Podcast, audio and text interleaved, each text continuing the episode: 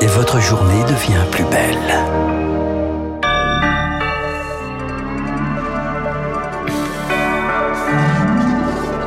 Bah, le journal incontournable. Bienvenue sur notre antenne. Franck est évidemment à nos côtés dans un instant.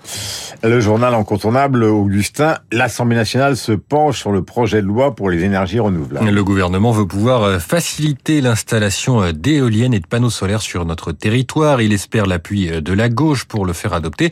Un examen qui, compte, qui commence dans un contexte particulier puisque le gouvernement prépare également les esprits à des coupures d'électricité ciblées cet hiver, faute de production suffisante. De quoi faire dire aux oppositions, par exemple au Rassemblement national, que la situation de la France rappelle celle d'un pays du tiers-monde. Réponse agacée de la ministre Agnès Pannier-Runacher en charge de la transition euh, énergétique. Elle était sur CNews ce matin et c'est la déclaration politique. Lorsque 40% du gaz livré à l'Europe est mis en danger par une guerre, par construction, ça a un impact majeur sur l'Europe.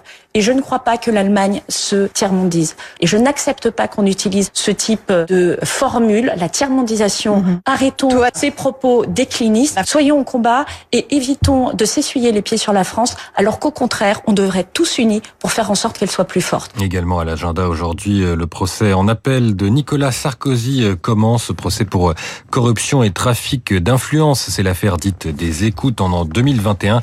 L'ancien président avait été condamné à trois ans de prison dont un ferme. Et puis, trois TGV sur quatre circuleront aujourd'hui vers un retour à la normale après un week-end de très perturbé à la SNCF. Grève des contrôleurs pour obtenir une meilleure reconnaissance de leur statut. Nouvelle rencontre avec la direction attendue dans la semaine.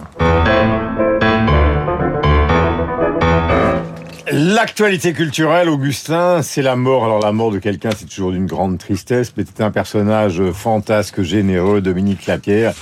Euh, bien connu évidemment de Franck Ferrand qui est à mes côtés dans ses studios, euh, car s'il y en a un qui a popularisé l'histoire avec Franck Ferrand, c'est bien Dominique. effectivement, il avait 80 euh, ans et il était principalement connu pour sa collaboration avec Larry Collins, six ouvrages écrits à deux, environ 50 millions d'exemplaires vendus, des traductions dans le monde entier, réussite inédite hein, pour un duo qui est une forme détonnante en littérature, à part quelques exceptions comme les frères Goncourt ou Boileau-Narcejac euh, l'écriture à quatre mains reste une, une expérience. Les deux auteurs, eux, se complétaient.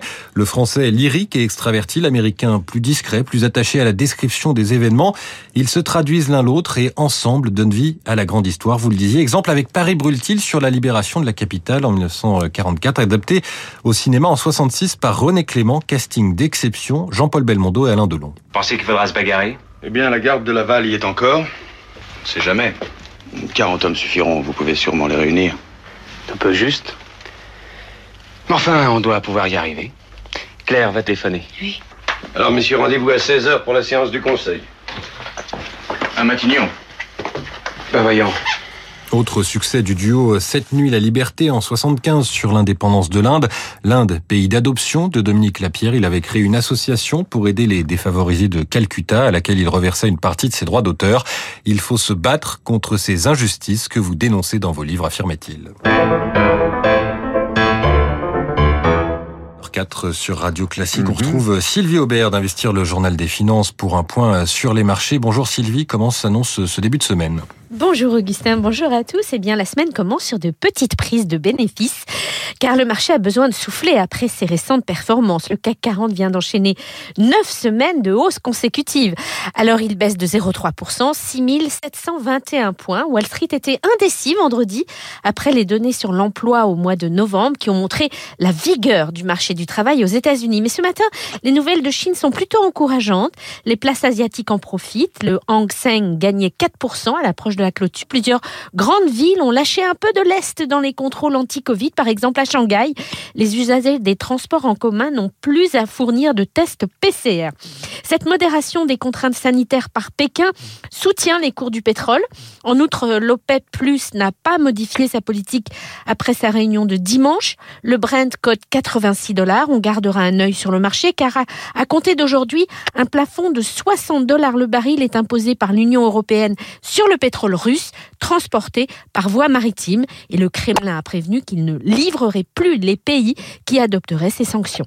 Sylvie Aubert, Investir pour Radio Classique. Merci Sylvie, bonne journée, bonne journée à tous à l'écoute de Radio Classique. Merci, nous avons rendez-vous avec Franck Ferrand. Augustin, nous nous retrouverons évidemment demain avec l'actualité.